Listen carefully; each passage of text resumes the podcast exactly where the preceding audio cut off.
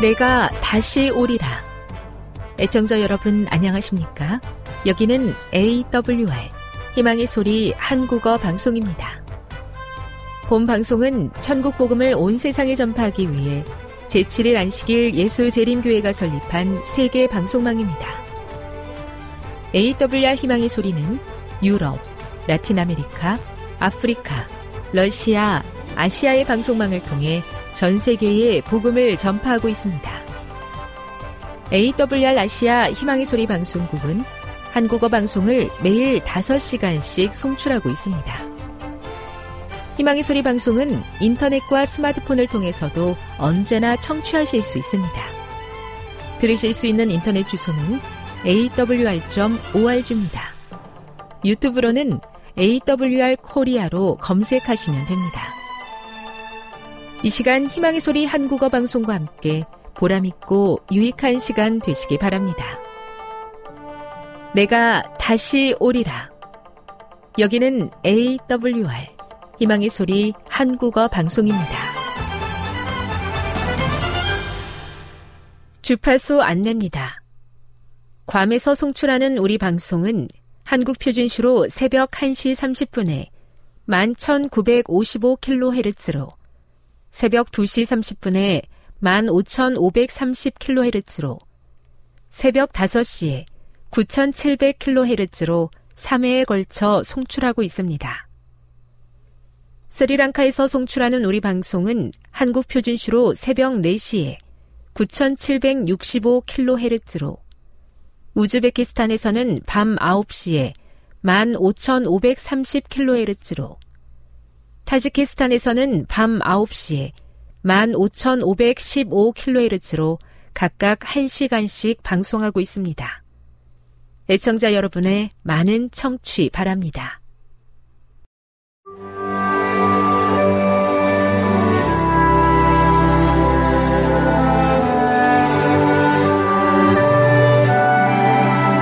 읽어주는 교과 넷째 날 10월 4일 수요일 우리와 항상 함께 하시는 하나님.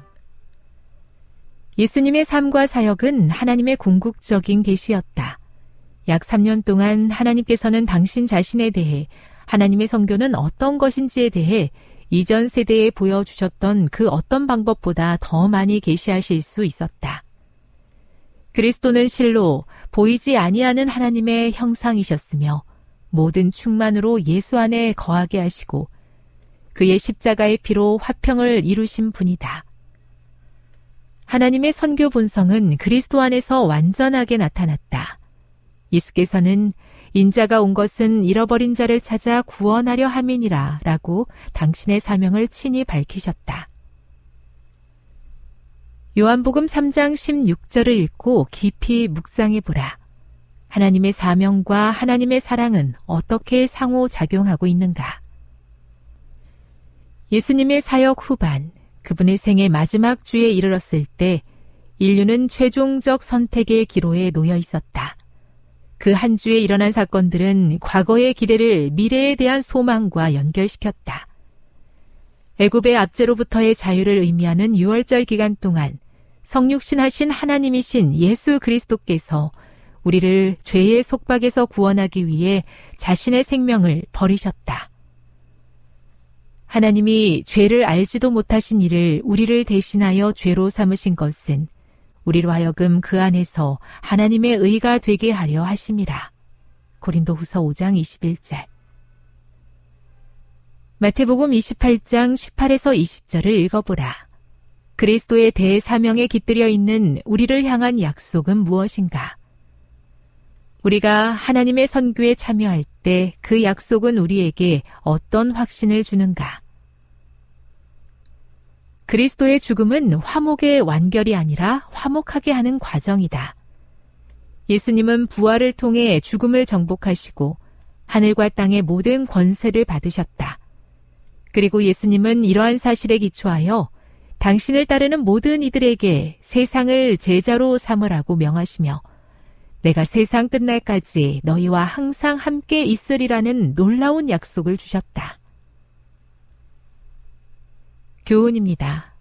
하나님의 선교적 본성은 잃어버린 자를 찾아 구원하려 하시는 예수님의 모습에서 가장 잘 나타난다. 예수님은 대사명을 주시면서 함께 하시겠다고 약속하셨다. 묵상. 하나님의 선교에 동참하면서 너희와 항상 함께 하겠다는 예수님의 약속이 당신의 삶에 성취되는 것을 경험해 보셨습니까? 적용. 예수님의 대사명인 선교에 동참할 때 주께서 우리와 항상 함께 하시겠다고 하셨습니다. 이 약속을 믿고 동행하기를 구하고 신뢰하십시오. 영감의 교훈입니다. 산 믿음을 가지고 일하라. 빛을 받지 못한 자들을 위해 일을 시작하라. 구주께서는 하늘과 땅의 모든 권세를 내게 주셨으니 볼지어다 내가 세상 끝날까지 너희와 항상 함께 있으리라고 선언하신다.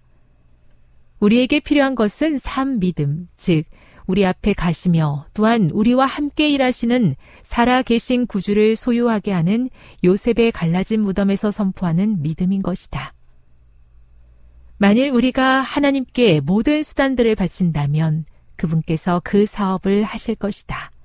증언보감 3권 341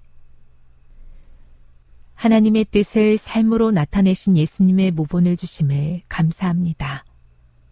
우리에게도 사명을 주시고 따르라 하시는 말씀에 순종하기를 원합니다.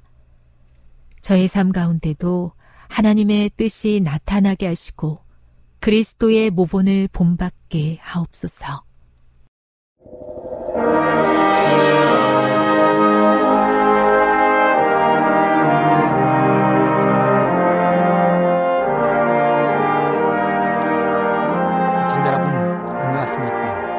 오늘부터 저는 정근태 목사님의 뒤를 이어서 이 시간 설교 말씀을 담당하게 되었습니다. 정근태 목사님께서 오랫동안 이 시간을 진행해 주셨는데 목사님의 개인적인 사정과 또 교회를 목양해야 될 책임감 때문에 이제부터는 제가 이 시간을 진행하게 되었습니다. 오늘 저는 첫 시간에 십자가에 관한 말씀을 준비해 보았습니다. 그래서 말씀의 제목은 십자가가 나에게 주는 교훈 이렇게 정해 보았는데요. 먼저 하나님의 말씀 누가복음 9장 23절을 읽도록 하겠습니다. 또 무리에게 이르시되 아무든지 나를 따라오려거든 자기를 부인하고 날마다 제 십자가를 지고 나를 쫓을 것이니라. 연애신 가려법은 기별 1권 411페이지에 보면 우리는 십자가 가장 가까이에 갈 필요가 있다. 거기서 우리들 자신이 겸비하면 할수록 하나님의 사랑은 더욱 고상하게 드러날 것이다. 사도행적 207쪽에도 보면 죄인이 도달할 수 있는 최고의 장소는 십자가 밑이다. 이런 말씀이 기록되어 있습니다. 또한 실물교원 162쪽에도 보면 그리스도의 능력에 이끌린 죄인이 십자가 앞에 나아가 부복할 때에 그는 새로 창조함을 받는다. 그런 새 마음을 받아 그리스도 예수 안에서 새로 지음을 받게 된다. 그리고 더 요구될 것이 없는 거룩함을 입게 된다. 그렇습니다. 하나님을 믿는 사람들이, 아니, 하나님을 믿지 않는 사람들까지라도 그 사람이 도달할 수 있는 최고의 장소가 바로 십자가 아래라고 이야기했습니다. 십자가는 예수님이 우리 죄인들을 위하여 달려 돌아가신 거룩한 장소입니다. 그래서 죄인들이 예수님을 만나기 위하여 나아갈 수 있는 최고의 자리는 바로 십자가가 되는 것입니다. 한 사람이 도시의 박물관을 견학하게 되었습니다. 거기에는 유명한 사람들의 그림이 수없이 전시되어 있었습니다. 그런데 그 많은 그림들 가운데에서 그 사람의 심장을 고동치게 하는 그 사람의 마음 속에 감동을 주는 그 사람의 마음 속에 깊이 와닿는 그림 한 점을 보게 되었는데요. 그 그림은 예수님의 제자들이 십자가에서 달려 돌아가신 자기의 선생이신 예수님의 시체를, 내리는 장면이었습니다. 축 늘어진 사지, 여전히 날카롭게 머리에 걸려있는 가시 면류관, 서늘이 낭자한 이마, 찢어진 손과 발. 그 그림을 바라보는 그 사람의 마음에는 깊은 감동이 와 닿았습니다. 머리를 숙일 수밖에 없었습니다. 그 사랑하는 애청자 여러분. 그 십자가, 그 사람이 바라보았던 십자가가 여러분에게 주는 교훈은 무엇입니까? 그 십자가는 여러분에게 어떤 의미로 다가가고 있습니까? 먼저 예수님을 믿는 사람들은 이 십자가가 나에게 어떤 의미로 다가오고 있습니까? 설령 예수님을 믿지 않더라도 우리 집 주위에 세워져 있는 수많은 십자가, 교회의 그 십자가가 여러분들에게 무슨 말을 하고 있습니까? 예수님이 지신 십자가는 첫째, 고독의 십자가였습니다. 우리 예수님은 요람에서부터 고독을 알고 태어나신 분이었습니다. 예수님은 마국간에서 출생했습니다. 이 땅의 모든 왕의 후손들이 온 땅의 사람들의 축복 속에 태어나지만 하늘의 왕께서는 춥고 어둡고 황량하기까지 한 냄새나는 마국간에서 출생했습니다. 아무도 찾아와 주지 않고 그저 나귀의 숨소리만 들리는 쓸쓸하고 고독한 곳에서 출생했습니다. 예수님이 출생한 다음에 한참을 지나서 냄새나는 옷을 입은 목자들 몇 사람이 예수님께 경배하기 위해서 찾아왔습니다. 다음에 그는 목수의 아들이었습니다. 헤롯이 죽이겠다는 위협을 피하여 천사의 보호 아래 베네초 골에 쌓여 급히 밤중에 애굽으로 피난을 가야 했습니다. 애굽에서 몇 년 동안 피난 생활을 마친 이후에 예수님은 애굽에서 돌아온 다음 나사렛 시골에서 아버지와 함께 목공소에서 톱과 망치, 대패를 들고 가장 미천한 일을 하셨습니다. 예수님은 호르머니 밑에서 어린 시절을 보냈습니다. 아버지 요셉은 예수님이 어린 시절에 일찍이 돌아가셨습니다. 아마도 12살 예루살렘에 함께 다녀온 이후에 아버지 요셉은 일찍이 세상을 떠난 것 같습니다. 그래서 어린 예수는 호르머니 마리아 밑에서 외롭게 성장해야 했습니다. 어쩌면 수많은 사람들이 아버지 없는 예수를 놀렸을지 모르겠습니다. 친구들이 놀렸을지 모르겠습니다. 그 다음에 우리 예수님은 무척 가난했습니다. 시드소망 1권 77쪽에 보면 예수의 부모는 가난하여 저희가 매일 수고하여 얻는 수입으로 그날 그날을 살아갔다. 그러기에 예수께서는 빈곤과 극기와 궁핍을 잘 아셨다. 이렇게 기록을 했습니다. 하루에 일감이 없으면 온 가족이 굶는 것입니다. 하루하루의 양식을 걱정해 하는 가난한 가정이었습니다. 당시에 수많은 사람들이 그런 삶을 살았을 것이고 예수님의 가정도 예외는 아니었습니다. 예수님은 평생을 걸어 다니셨습니다. 예수님은 하루도 빠짐없이 전도 여행을 다니셨습니다. 그러나 단 한 번도 나귀를 타거나 말을 타신 적이 없습니다. 그저 예수님이 나귀를 타신 적이 있었다면 예루살렘 승리에 입성을 할 때 예수님은 나귀를 타셨을 뿐입니다. 메마른 광야, 뜨거운 광야 길을 언제나 말없이 묵묵히 땀을 훔치며 걸으셨습니다. 가다가 그늘이 나오면 쉬고 우물이 나오면 목을 축이시는 것이 예수님의 전도 여행이었습니다. 거기에 비하면 오늘의 우리는 어떻습니까? 차를 타고 교회에 올 때마다 우리는 예수님께 미안함을 한 번이라도 느껴보셨습니까? 편하게 차를 타고 성도들의 가정을 방문할 때마다 예수님께 미안함을 한 번이라도 느껴보셨습니까? 예수님은 평생을 걸어 다니시는 것이 그의 하시는 일이었습니다. 그리고 우리 예수님은 거할 거처가 없으셨던 분입니다. 끼니 때가 되면 끼니를 걱정해 하는 분이 바로 하늘의 왕이셨던 예수님이었습니다. 저녁 해가 지면 잠자리를 걱정해 하는 분이 바로 하늘의 왕이셨던 우리 예수님이었습니다. 하늘의 왕께서 이 땅에서 끼니를 걱정하고 잠자리를 걱정하고 입을 것을 걱정해야 되는 분이 바로 그 예수님이셨습니다. 예수님은 겟세만의 동산에서 홀로 외롭게 기도하셔야 했습니다. 그분은 사랑하는 새 제자를 데리고 겟세만의 동산에 올라가셨습니다. 예수님은 그 기도를 드리실 때 너무 힘들고 어려운 상황에 있었습니다.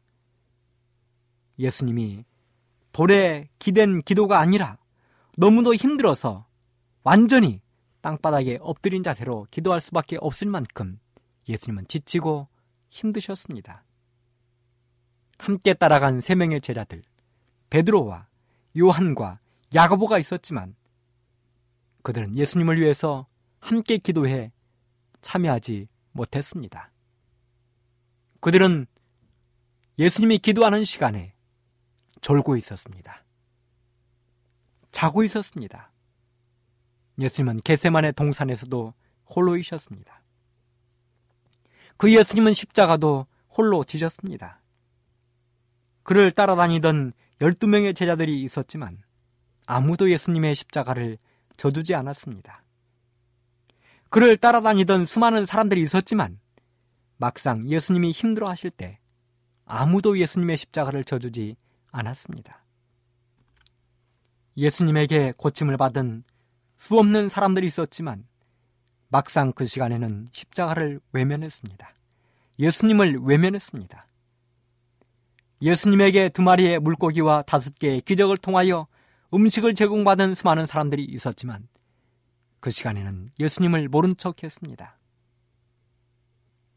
그래서 어떤 이름 없는 한 시인은 이렇게 기록을 했습니다. 평화로 올때 함께 빵을 나눈 자는 많았으나 예수님이 고난을 당하실 때 고난의 잔을 함께 나눈 자는 없었다. 여러분, 십자가가 왜 외롭고 고독한 것인가? 그 이유는 바로 십자가는 혼자 져야 하는 것이기 때문에 외롭고 힘든 것입니다. 목사에게는 목사의 십자가가 있습니다. 장로에게는 장로의 십자가가 있고, 집사에게는 집사의 십자가, 남편에게는 남편의 십자가, 아내에게는 아내의 십자가, 자녀에게는 자녀들의 십자가가 있는 것입니다. 그러나 그 십자가는 혼자 져야 하는 것이기 때문에 외롭고 힘든 것입니다. 아무도 알아주지 않기 때문에 외롭고 힘든 것입니다. 성경 마태복음 26장 56절에 보면 이에 제자들이 다 예수를 버리고 도망하니라 이렇게 기록을 했습니다. 빌라도의 보고서라는 책 20쪽에 보면 이런 말씀이 기록되어 있습니다. 군중들이 십자가에 못 박으라고 외칠 때 누군가가 변호할 수 있는 기회였다. 변호할 수 없으면 소리라도 칠 수 있는 기회였다. 이렇게 기록하고 있습니다. 여러분, 베드로가 그 자리에 있었습니다. 요한도 그 자리에 있었습니다. 예수님이 가야바의 법정에서 안나스의 법정에서 신문을 받을 때 예수님의 가장 사랑스러웠던 제자 요한과 베드로가 함께 있었습니다. 그들은 예수님을 3년 반 동안 따라다녔습니다. 그랬기에 그들은 외칠 수 있었습니다. 여러분, 내가 3년 반 동안 우리 예수님을 따라다녀 보았는데요. 그분은 죽을 죄가 없습니다. 그분은 죄를 짓지 않았습니다. 그분이 하신 일이라곤 사람을 살려주고 병자를 고쳐주고 가난하고 불쌍한 사람과 함께 했던 것 그 모든 것이 이분이 하신 일이었습니다. 예수님은 죄 없는 분, 예수님은 무죄하신 분이라고 그들은 외쳐야 했습니다. 그러나 아무도 예수님을 위하여 변화한 사람은 없었습니다. 사랑하는 애청자 여러분, 그렇습니다. 십자가는 이렇게 외로운 것입니다. 아무도 변호해주지 않는 것, 아무도 함께 해주지 않는 것, 아무도 져주지 않는 것. 그게 바로 우리 예수님의 십자가였습니다. 예수님이 외롭게 지신 십자가였습니다. 홀로 지고 겟세만의 동산에서 기도에 피땀을 흘리셨고 홀로 지고 골고다 언덕 위에서 외롭게 달려 돌아가신 것이 바로 십자가였습니다. 그래서 십자가는 외로운 것입니다. 두 번째, 십자가는 고통스러운 것입니다. 시대소망 693쪽에 보면 예수님이 십자가를 지실 때의 상태를 이렇게 묘사하고 있습니다. 예수님은 이미 겟세만의 동산에서 완전히 탈진 상태였다. 그래서 하늘로부터 가브리엘 천사가 내려와서 예수님을 부축해야 할 만큼 예수님은 완전히 탈진 상태였다. 이렇게 표현하고 있습니다. 그런 예수님이 채찍을 맞으셨습니다. 당시의 채찍은 너무도 잔인해서 로마인은 39대까지만 채찍을 맞도록 되어 있었습니다. 더 이상 맞으면 사람이 살 수 없다고 그들은 믿었습니다. 유대인은 120대까지의 채찍을 맞았습니다. 우리 예수님은 유대인의 규정에 따랐기 때문에 로마인의 39대보다 훨씬 많은 매를 맞으셔야 했습니다.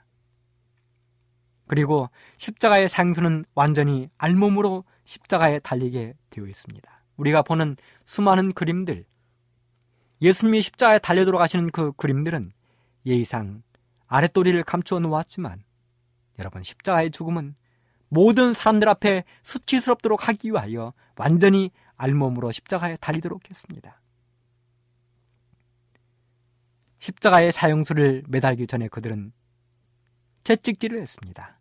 그런데 그 채찍은 몽둥이 끝에 줄을 달아서 마치 저희들이 어릴 때 가지고 놀았던 팽이채의 그 끝처럼 끝에는 나비나 철 조각을 달았습니다.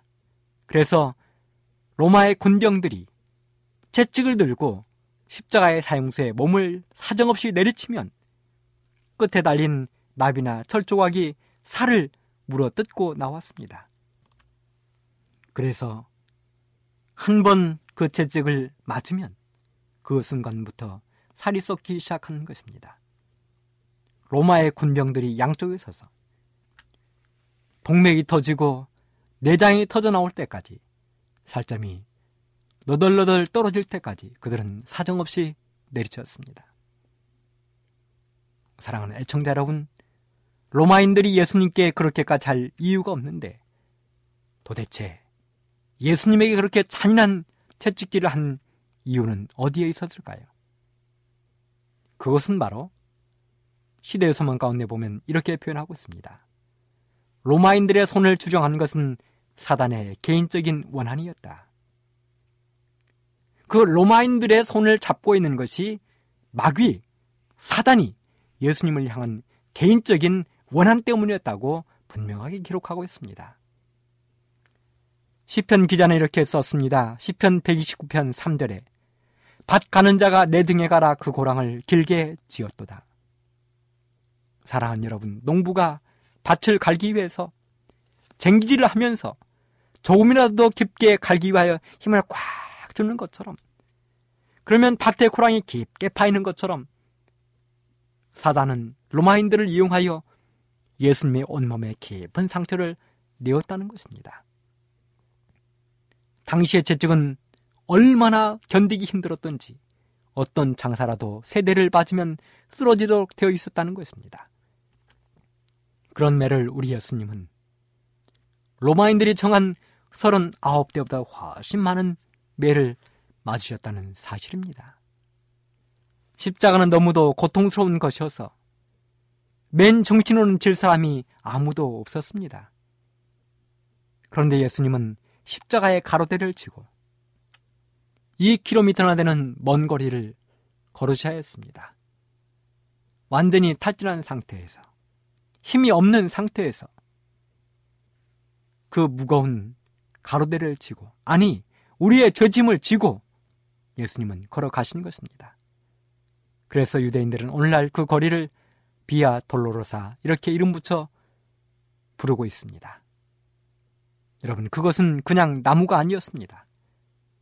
아담 이후로 오늘 우리의 죄까지 나의 죄까지 예수님은 죄의 통나무를 지고 가신 것입니다. 그 무게를 견딜 수 없어 예수님은 세 번이나 쓰러지셨습니다. 그리고 그 자리에서 졸도했습니다.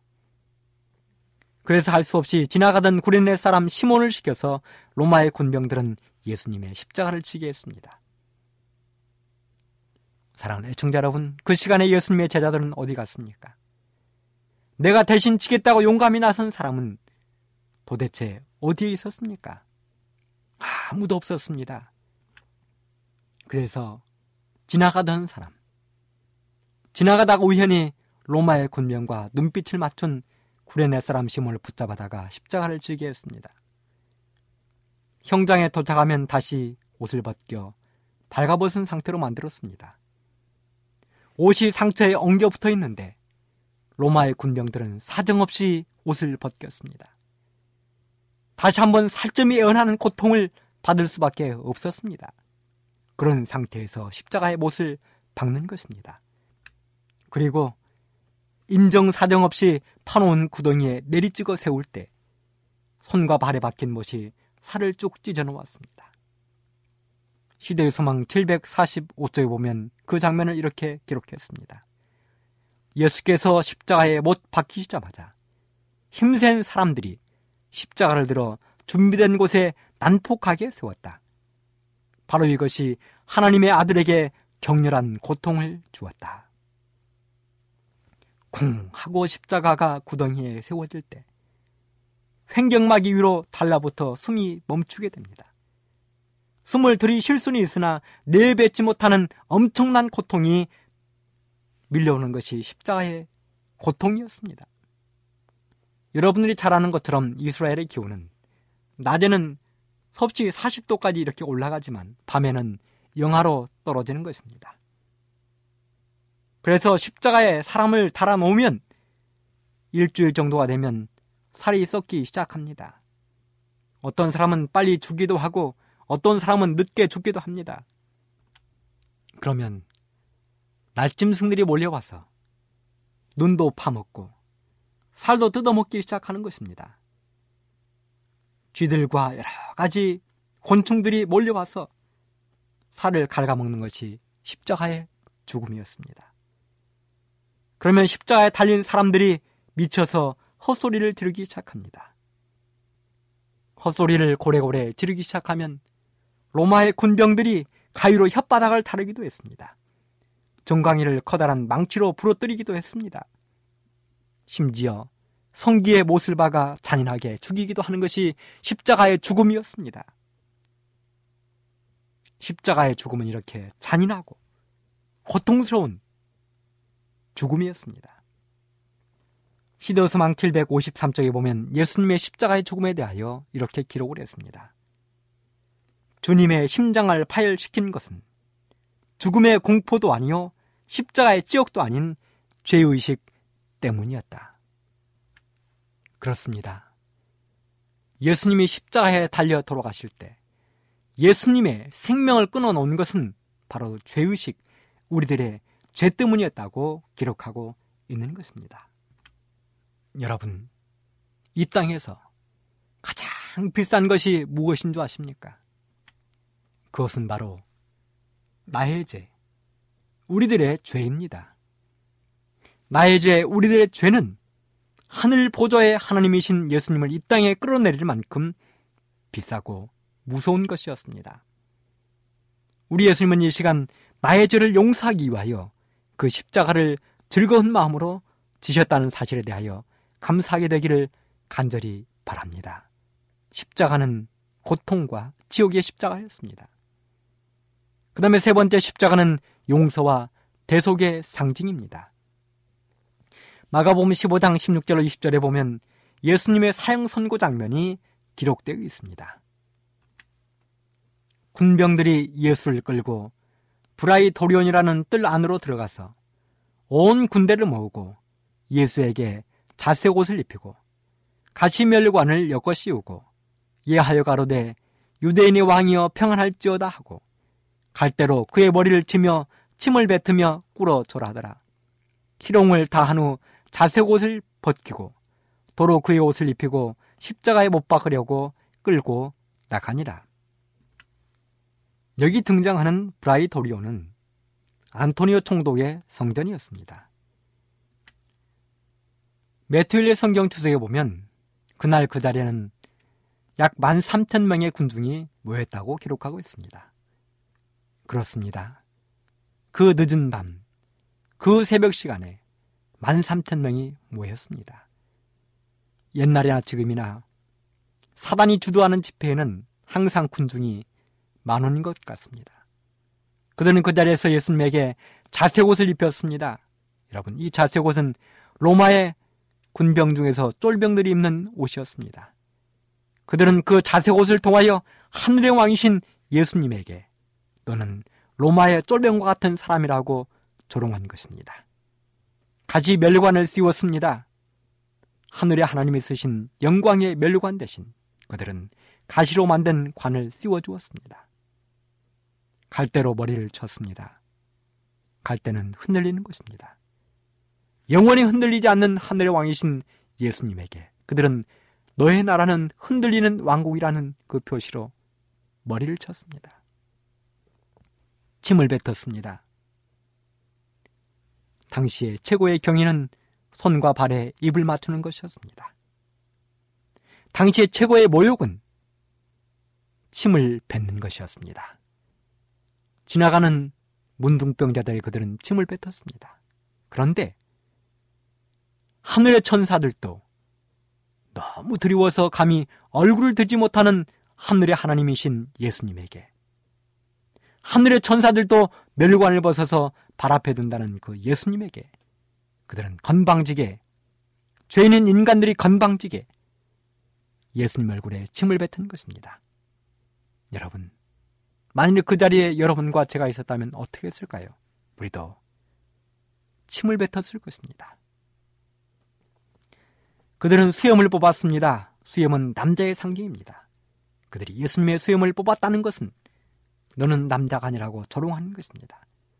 얼굴 가리고 뺨을 때리고 넙죽 엎드려서 절을 했습니다. 그리고 얼굴을 들어 예수님 얼굴을 똑바로 바라보았습니다. 정말 건방지고 당돌했습니다. 시편 50편 6절에 보면 이렇게 기록합니다. 나를 때리는 자들에게 나의 등을 맡기며 나의 수영을 뽑는 자들에게 나의 뺨을 맡기며 수욕과 침뱉음을 피하려고 내 얼굴을 가리우지 아니하였느니라. 여러분, 그 치욕스러운 상황에서 하늘의 천사들이 어떻게 하고 있었는 줄 아십니까? 시대우스망 700쪽에 보면 하늘의 천사들은 그들이 사랑하는 사령관을 대적하는 모든 행동을 주시하고 있었다. 그들은 그리스도를 구원하기를 열망하였다. 하나님의 능력 아래서 천사들은 모든 일을 할 수 있다. 일찍이 그들은 그리스도의 명령에 순종하여 하룻밤 사이에 아수르의 군사 18만 5천 명을 죽였다. 그리스도께서 신문을 받으시는 수치스러운 광경을 바라보고 있는 천사들이 얼마나 쉽게 하나님의 원수들을 소멸시킴으로 그들의 분노를 나타낼 수 있었겠는가? 계속할 715쪽에 보면 하나님의 천사들은 저희의 사랑하는 사령관에 대한 온갖 모독적인 표정과 말과 행실을 빠짐없이 기록하였다. 그리스의 평온하고 창백한 얼굴에 침을 뱉고 멸시한 비열한 자들은 장차 태양보다 더 밝게 빛나는 영광의 얼굴을 보게 될 것이다. 사랑하는 애청자 여러분, 예수님이 이 모든 수치와 경멸과 조롱과 멸시를 당하신 이유가 무엇인 줄 아십니까? 그것은 바로 강자만이 베풀 수 있는 죄 용서를 위하여 가진 사람만이 나누어 줄 수 있고 일어선 사람만이 앉을 수 있으며 높은 자리에 있는 사람만이 나대질 수 있는 그것을 보여주기 위하여 그렇게 참으시고 고통을 당하신 것입니다. 예수님은 바로 그런 분이셨습니다. 각 시대의 대쟁투 665쪽에 있는 말씀을 읽고 이 시간을 마치겠습니다. 하나님의 아들의 마지막 대관식은 하늘과 땅의 모든 거민이 모인 가운데 행해진다. 이제 만왕의 왕께서는 최고의 위험과 권세를 가지고 당신의 정부에 반역한 자들에게 선고를 내리시고 하나님의 율법을 범하고 그분의 백성을 박해한 자들에게 판결을 집행하신다. 사단과 그의 사자들과 그의 백성들은 그들이 한 일이 드러나지 못하도록 막을 힘이 없다. 각 일을 담당했던 자는 그가 한 역할을 회상한다. 이스라엘의 왕을 죽이기 위하여 무고한 아이들을 살해한 헤롯, 가책 없는 심령을 달래기 위하여 침례 요한의 피를 흘린 야비한 헤로디아, 지조 없는 빌라도, 조롱하던 군인들, 제사장들과 장로들과 광적인 무리, 그들 모두가 그들의 저가 얼마나 가증함을 보게 된다. 사랑하는 애청자 여러분, 예수님은 용서와 대속의 상징인 십자가를 지셨습니다. 지옥의 상징인 고통스러운 십자가를 지셨습니다. 외로운 십자가를 지셨습니다. 이유가 무엇입니까? 바로 여러분과 저를 구원하기 위하여 죄로부터 해방시키기 위하여 그렇게 하신 것입니다. 그 십자가를 여러분 개인의 십자가로 맞이하게 되기를 간절히 바라면서 말씀을 마치겠습니다. 지금 여러분께서는 AWR 희망의 소리 한국어 방송을 듣고 계십니다.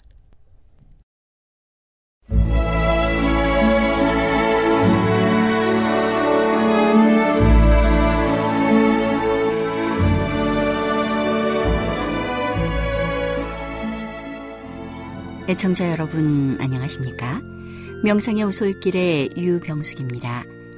이 시간은 당신의 자녀들과 교회를 돌보시는 하나님의 놀라운 능력의 말씀이 담긴 헬렌지 화이처 교회 증언 1권을 함께 명상해 보겠습니다.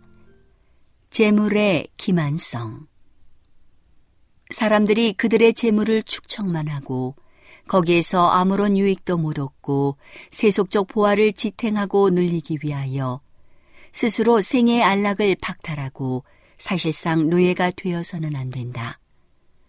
사도 바울은 재물을 바르게 사용하는 유일의 길을 보여주고 부자가 선을 행함으로 선한 일에 부해지고 구제할 마음과 즐겨 나누어 주고자 하는 태도를 취하도록 권면하라고 디모데에게 명령한다. 그렇게 함으로써 그들은 마지막 때라고 불리는 장차올 시대를 위하여 좋은 기초를 스스로 쌓게 되고 영생을 굳게 붙들 수 있을 것이기 때문이다. 바울의 교훈은 그리스도의 말씀과 완전히 일치된다. 불의의 제물로 친구를 사귀라. 그리하면 없어질 때 저희가 영원한 처소로 너희를 영접하리라. 지족하는 마음이 있으면 경건이 큰 이익이 되느니라. 여기에 진정한 행복의 비결이 있고 심령과 육체의 진정한 번영이 있다. 진리의 순종함. 사랑하는 디 형제에게 나는 1865년 12월 25일 뉴욕주 로체스터에서 본 이상 가운데 나타난 여러 사람 중에서 그대의 얼굴도 기억한다. 나는 그대가 표면에 드러나지 않는 것을 보았다. 그대의 판단으로 우리가 진리를 가지고 있다는 것을 깨닫고 있지만 그대는 아직까지 거룩하게 하는 진리의 가마력을 경험하지 못하였다. 그대는 우리 구속주의 발자취를 가까이 따라가지 않았다. 그러므로 그대는 그분께서 걸어가신 그대로 걸어갈 준비를 갖추고 있지 않다. 진리의 말씀을 들을 때 그대의 판단력은 그것이 옳으며 반박할 수 없다고 말한다. 그러나 성화되지 못한 마음은 즉시 이렇게 말한다. 이것은 어려운 말이다. 누가 그 말을 들을 수 있겠는가?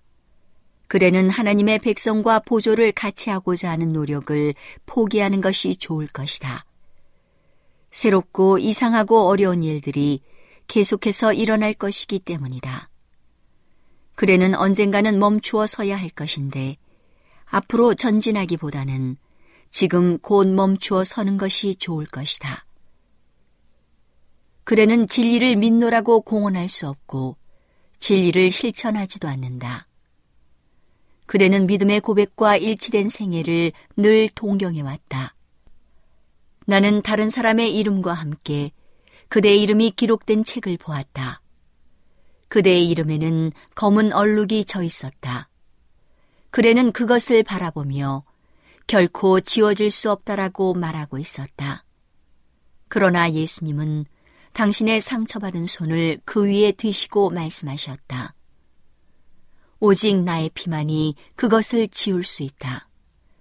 만약 그대가 이제부터 겸손하게 순종의 길을 택하고 그대의 과거의 허물을 가리우기 위하여 나의 피의 공로만을 의지할 것 같으면 나는 그대의 허물을 제거해주고 그대의 죄를 가리워 줄 것이다. 그러나 그대가 만일 범죄의 길을 택할 것 같으면 그대는 범죄자의 보응을 받을 것이다. 죄의 삭은 사망이다. 나는 그대를 둘러싸고 있는 악한 천사들이 그대의 마음을 그리스도에게서 떠나게 하고 하나님을 공의의 하나님으로 바라보게 하고 당신에게 나오는 모든 사람을 온전히 구원하시는 십자가에 못 박히신 구주의 사랑과 극률과 자비를 보지 못하게 하고자 애쓰고 있는 것을 보았다. 천사는 말하였다. 만일 누가 죄를 범하면 아버지 앞에서 대언자가 있으니 곧 의로우신 예수 그리스도시라. 그대가 정신적인 걱정으로 압박을 받을 때 그대가 사탄의 암시와 불평과 원망의 소리에 귀를 기울일 때 봉사하는 천사는 필요한 도움을 가져다 주고 그대의 불신에서 나온 말을 부끄럽게 하라는 명령을 받는다. 그대는 하나님을 신뢰하지 않고 온전히 구원해 주실 수 있는 그분의 능력을 믿지 않는다. 그대는 이와 같이 비참한 불신으로 하나님께 욕을 돌리고 그대 자신에게 쓸데없이 많은 고통을 가져다 준다. 나는 그대를 둘러싸고 있는 하늘의 천사들이 악한 천사들을 쫓아버리고 동정과 슬픔으로 그대를 쳐다보고 그대에게 하늘 곧 불멸의 면류관을 가리키면서 승리하기를 바라는 자는 싸워야 한다라고 말하는 것을 보았다. 비록 그대가 의심과 혼란 가운데 빠져 있을지라도 그대는 그대 자신과 하나님의 계명을 지키는 백성을 연결짓는 사슬을 완전히 끊어버리고자 하지 않았다. 그러면서도 그대는 진리를 위하여 모든 것을 굴복시키지 않았다. 그대는 그대 자신, 그대 자신의 의지를 굴복시키지 않았다. 그대는 하나님께서 그대에게 빌려주신 것 중 어떤 부분을 그분께 돌려주라는 요구를 받을까 두려워서 그대 자신과 그대가 가지고 있는 모든 것을 하나님의 재단 위에 올려놓기를 두려워한다.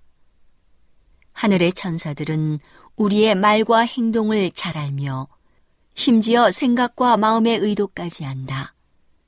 사랑하는 형제여, 그대는 진리가 그대에게 너무 많은 희생을 요구할까봐 두려워한다. 그러나 이것은 사탄의 암시들 중 하나이다. 오늘은 당신의 자녀들과 교회를 돌보시는 하나님의 놀라운 능력의 말씀이 담긴 엘렌지 화이처 교회 증언 1권을 함께 명상해 보았습니다. 명상의 오솔길이었습니다.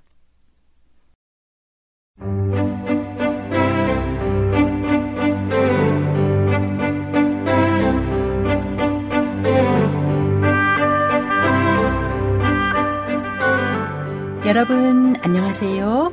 신비한 자연에서 몇 가지 주제를 골라 소개해드리는 아름다운 세계 시간.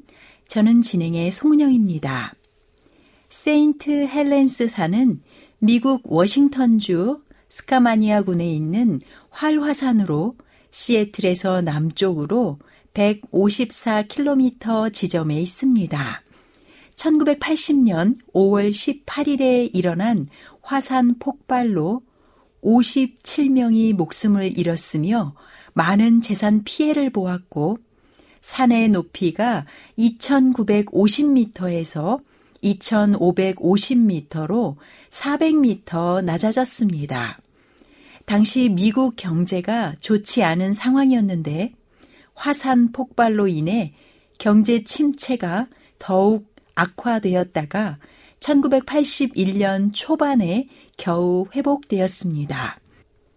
세인트 헬렌스 화산은 1857년까지 작은 폭발을 일으키다가 활동이 없었고 1980년 3월이 되어서야 처음으로 화산성 지진 다발이 관찰되었으며 이날 이후 지진 활동이 급증했습니다. 미국 지질조사국은 집중적인 관찰이 필요하다고 판단하여 지진 관측 시설을 추가로 설치했고 3월 말쯤에 이르러 지질 조사국과 연구팀은 지진 활동이 확실하게 늘어남을 확인하고 화산 활동의 징조라고 받아들였습니다. 사람들의 많은 관심 속에 미국의 지질학자들은 앞으로 있을 분출을 경고했고 지역 보안관은 이를 받아들여 산 정상에서 11km 내의 도로를 폐쇄하고 주민과 관광객들을 대피시켰습니다. 화산 폭발에 관한 의견들이 분분했지만 화산의 예고가 될 만한 변화는 수없이 터져나왔습니다. 정단층이 발달하고 산체가 부풀며 변형되어 하부에서 무언가 밀어 올리고 있음이 확실해졌고 산체는 하루에도 1m에서 2m씩 변형되어 그 속도가 놀랄만 했으며 수성 분출 활동도 이따금씩 일어났고 화산 가스에 의한 현상도 종종 보고되었습니다. 1980년 5월 17일 미국 전역에 화산에 관한 뉴스가 나갔지만 막상 화산은 여전히 잠잠한 듯 하여 사람들은 화산이 폭발하리라 한 예측을 두고 호들갑을 떨었을 뿐이라고 말하기도 했습니다. 주말인데다 날씨가 워낙 좋아서 많은 사람들이 세인트 헬렌스 산에 놀러 갔습니다. 1980년 5월 18일 일요일 오전 8시 22분 부풀어 오른 북쪽 사면이 무너져 내리면서 산사태가 발생했고 산사태가 마그마를 막던 안반을 치워 32분에 드디어 산이 폭발했습니다. 마그마가 산체를 밀어 올리다가 산이 변형되자 북쪽 사면을 무너뜨리고 터져 나왔습니다. 데이빗 존스턴은 밴쿠버 기지의 폭발 사실을 알린 뒤 측면에서 뿜어져 나온 화산 쇠설류에 휩쓸리고 무전이 끊어지며 사망했습니다. 측면 폭발 산 정상부 400m와 북쪽 측면 전체가 무너져 내리며 엄청난 돌과 흙, 물이 화산 쇠설류와 함께 터져 나오는 격렬한 폭발이 일어났습니다. 가장 먼저 대형 산사태가 일어났는데 이때 무너져 내린 양은 약 2.9 세제곱 킬로미터로 대한민국 최고층 건물인 롯데월드 타워의 높이가 554.5m인데 타워가 위치해 있는 여의도 전체를 650m 높이로 덮을 수 있는 양이었습니다.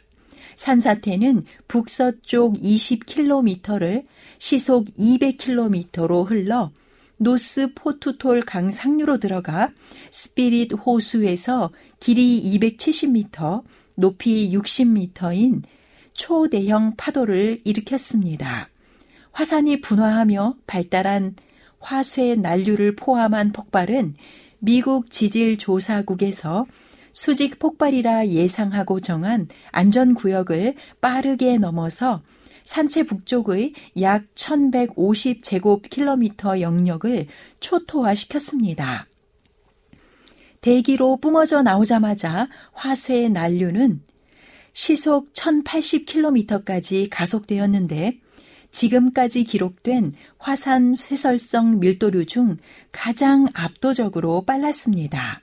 그대로 북쪽을 휩쓸며 잘 자란 나무들을 태우면서 마치 이쑤시개를 넘어뜨리듯 쓰러뜨렸습니다. 미터 굵기로 자란 고목들이 종이장처럼 찢겨졌고 심지어 화쇄 난류가 휩쓴 곳에서 수 킬로미터가 넘는 곳까지 그 열기 때문에 나무가 말라 죽었습니다.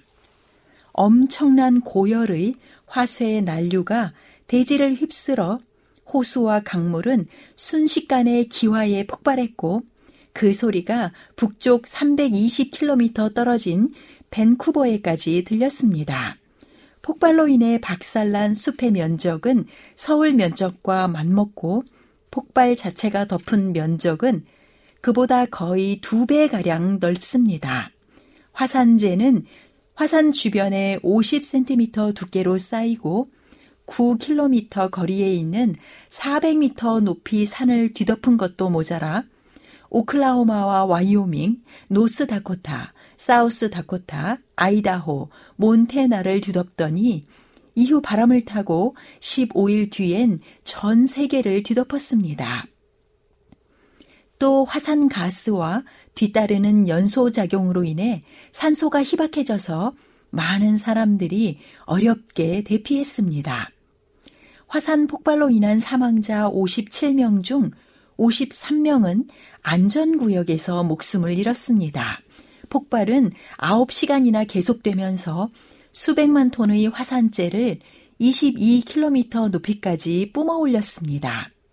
세인트 헬렌산의 폭발 이전 150여 년 동안 동일 과정설은 지질학을 지배하고 있는 이론이었습니다. 침식과 퇴적이 아주 오랜 시간을 필요로 하는 지속적이고 점진적인 과정이라 여겼습니다. 하지만 세인트 헬렌스 산의 폭발로 얻어진 결과들은 지질학자들로 하여금 지구의 지질학적 역사를 형성했던 주요한 힘이 격변적 사건이었다는 것을 받아들이게 했습니다. 이제는 격변적 사건들이 암석 기록에 주요한 영향을 미쳤으며 매일의 일상적인 퇴적과 침식 과정은 거의 영향을 미치지 못한다는 증거들이 받아들여지고 있습니다. 세인트 헬렌 산의 폭발 사건은 생물학에도 영향을 미쳤습니다. 화산 폭발로 인해 황폐하게 되었던 산 주변 생태계의 회복은 매우 빠르게 진행되었습니다. 생명이 없던 황무지가 생명 가득한 울창한 생태계로 바뀌는 데는 수세기의 긴 기간이 필요 없었고 동식물의 재번식 속도는 매우 빠르게 일어남이 밝혀졌습니다.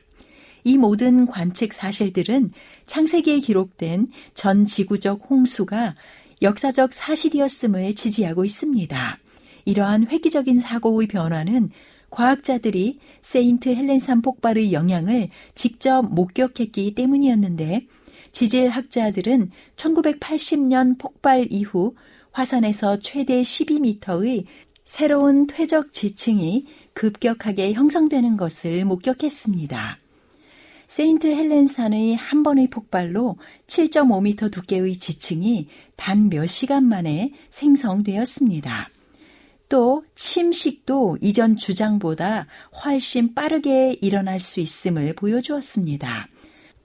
숲의 회복 역시 매우 빠르게 진행되었습니다. 성경은 홍수가 시작될 때 그날의 큰 기품의 샘들이 터지며 라고 기록합니다. 터지며 라는 말에는 화산 활동도 포함되었을 가능성이 높습니다. 창조 과학자들은 세인트 헬렌산의 폭발 이후에 환경적 회복 과정을 관찰하며 홍수 이후에 전 세계가 매우 빠르게 재생되었을 것으로 추정하고 있습니다. 지금까지 아름다운 세계였습니다. 안녕히 계십시오.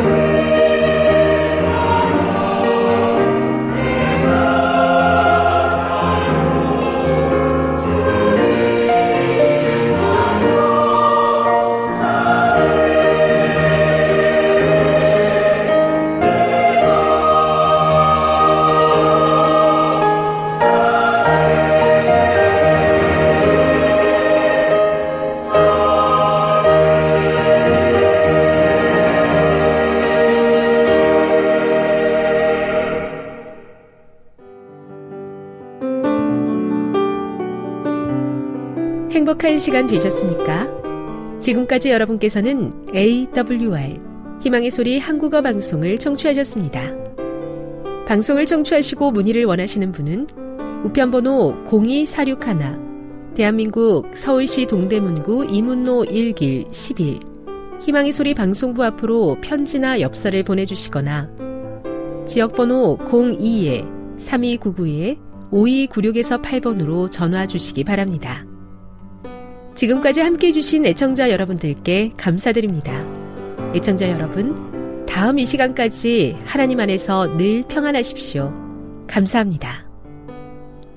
내가 다시 오리라.